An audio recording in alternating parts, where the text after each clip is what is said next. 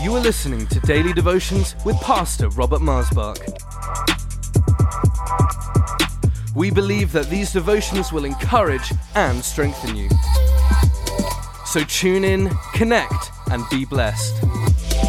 For any more information, please visit us online at lifechurchuk.org. Welcome to Life Devotions, and thank you for joining me today. Your joy will be full. It's the title of this devotion. And I understand that you may look at me and say, okay, I don't really understand what that feels like, what that looks like. You know, the Bible in 1 Peter chapter 1 talks about having joy unspeakable and full of glory. And Paul in Galatians 5 talking about the fruits of the indwelling life of the Holy Spirit being joy. And joy, Nehemiah showed, is such a phenomenal strength when the challenges of life can be continuously challenging, hard, difficult, and not giving up and not relenting, but being consistently pressure, consistent challenge. And the, the way that those challenges affect us often call for strength we don't have, call for happiness we don't know, call for joy that we don't even know exists.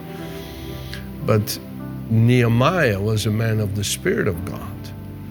And when they were having to rebuild the walls of Jerusalem, of these gigantic large stones that had been torn away by the Babylonian army, when they had came to take vengeance on the rebellion of, uh, of the king that had been put in charge there by Babylon. They are just, just, I mean, it's unimaginable the challenge that they faced that seemed unsurmountable while they were also suffering really relentless opposition by a man called Sanballat and Tobiah. And they were really cruel, dark, deceptive, negative, cantankerous spirits that hammered them daily with threats that they were going to come with an army, that they were going to stop them, that they were never going to rebuild it, and they will never succeed, and continual discouragement. That Nehemiah understood if we're ever going to accomplish this, we're going to need more than just zeal and effort. We're going to need the Lord to fill us with joy in the face of tribulation in the face of challenges. Paul talks about this as a grace to the Corinthian church when he says, I want you to witness the grace of God bestowed upon the church of Macedonia, how in a great trial of affliction their joy abounded unto their liberality, pleading with us to receive the gift and the ministry of ministering to the saints. This is in, what is it, Second Corinthians chapter 8. And Paul talks about this as being a grace that in the face of persecution and tribulation, they had joy abounding. They were so happy and joyful. So when I say to you, your joy will be full, you may kind of go, I, I don't, I don't have any joy. I just, I barely can breathe. I barely can get out of bed in the morning. I barely can get to work. I barely can make it. I'm just surviving. Well, this is why this message is so important for us today. God doesn't want you to keep living in that place where you were knocked down. No, yes, I've been knocked down. I've been in a place I didn't know how to think straight. I didn't know how to to to to face the day. I felt so broken, so crushed, so wounded, so hurt, so so bruised. Yes, and that's very real, folks. But the Father says in His Word, in His promise, that He will give beauty for ashes, and He will give joy instead of mourning, and a garment of praise instead of heaviness joy instead of mourning. Mourning talks about bewailing the pains of loss, bewailing the pains of, uh, of grief, of sorrow, of things that are that are ripped out of your life and, and, and you don't know how to go on. Then the Lord says, I will give you joy. I will comfort you with my spirit, in which is fullness of joy. Like David says in Psalm 16, in your presence is fullness of joy. And at your right hand are pleasures forevermore. Psalm 16, verse 11. So come, join me. Join me. Where do I start? I don't know where to start, Pastor. I don't know where to start. Well, listen to the word that which we have seen, verse 3 of 1 John chapter 1, which we have heard, which we declare to you that you also may have fellowship with us. Again, that which we have seen and heard, we declare to you that you also may have fellowship with us. And truly, our fellowship is with the Father and with His Son, Jesus Christ. And these things we write to you that your joy may be full. The title of this devotion, Your Joy Will Be Full that you begin to realize okay, Father, I don't know how to cope with all this. I don't know how to bear this pain. I don't know how to do. I don't know anymore. I can't do it anymore. But I come and hide in you. You who are my refuge, are my habitation. Psalm 91, verse 9. You who are my refuge of my habitation. I hide in you, I abide in you, and you come into this fellowship and you begin to experience this love of the loving Father and the loving Son. And He begins to, through that fellowship, to give you this joy.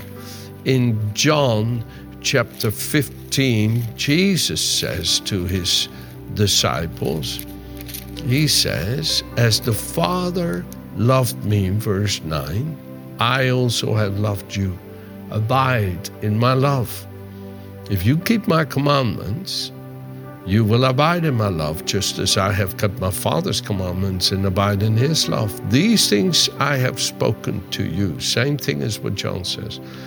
That my joy may remain in you and that your joy may be full. This is my commandment that you love one another as I've loved you. You see, I can see again and again throughout the scripture that as you begin to abide in that fellowship and meditate on it, these things are right to you. Meditate on what's written. Meditate on what's written God is able, through the living, life giving word that's written, to pull you out of that despair, to pull you out of that depression, to pull you out of that brokenness, to pull you out of that mourning of pain and loss that is tearing you up inside, that you just can't face the day anymore. You can't face the day. I'll never forget in the nation of Iceland where I used to go minister a lot. I miss all those beautiful people. I'd love to go again sometime. But I went there, and when I was there one time, they had heard about how in 1998 our precious daughter Gabriella had passed away and gone to heaven when she was about 11 days old. And so they told me how this minister and his wife were in horrific pain of grief because their little baby boy had passed away and if I would please go. And I said, if they are happy for me to come, then yes, of course I'll go. So I went to this house, and there was the dinner table, a little round table with four or five chairs, and it was like a little shrine. I could see it. Uh, it even had a bit of dust on it, so I knew it had been there for a little while. And there were the little shoes, the baby shoes, and baby clothes, and all the different things. And and they were sitting there, and I sat down with the husband and wife, and I just kind of began to talk and share them our story. But I could feel quick enough that my story was not able to compare with theirs. You see, you may have experienced the same thing as others, and it may give you a sympathy for them, but it doesn't always help them to break free. I understood quickly that okay, this, this is not helping them. It's not able to lift the pain. And so I just stayed sweet and I, I went ahead and finished the conversation. I thought, let's not stay too long. And I was in my spirit praying. praying while I was talking, Lord, you know, you know, you know, you know, Father, you know their pain, you know their hurt. Help, Father. So as I got up and greeted them goodbye and stood there next to the table with Mama, whose body was still recovering from having given birth to that beautiful little baby boy who passed away, I looked at her and I said, Your Heavenly Father knows your pain. And He's right here. He's right here, right now. And when you're ready to give your little boy to the Lord, He will take it to heaven and the pain will go away. And the Holy Spirit, like a sweet fragrance of attractive love, just came with those nail prints hands to her to say, Place your little boy in my hands. I'll keep it in heaven for you, and you'll see him later. And she broke and began to weep because she felt this love.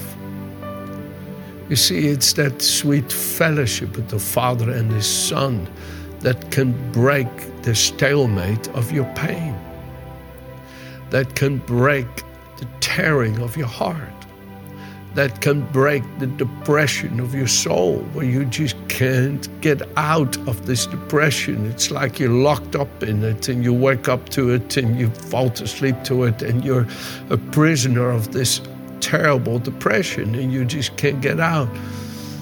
And here's the nail prints hands of Jesus demonstrating the love of the Father in our suffering, for he suffered like us in every way, to say, Give me your pain. Give me your sorrow. Give me your loss. Give me your wounds. Give me the pains of betrayal and rejection and whatever it is. Give it all to me. Cast your care upon me, and I will care for you. And he comes with that embracing love. I know I suffered. I know I'm a man of sorrow and acquainted with grief. I was wounded with transgression. I was bruised with iniquity, and the past punishment of all the sins. I bore them. I know, I know, I know.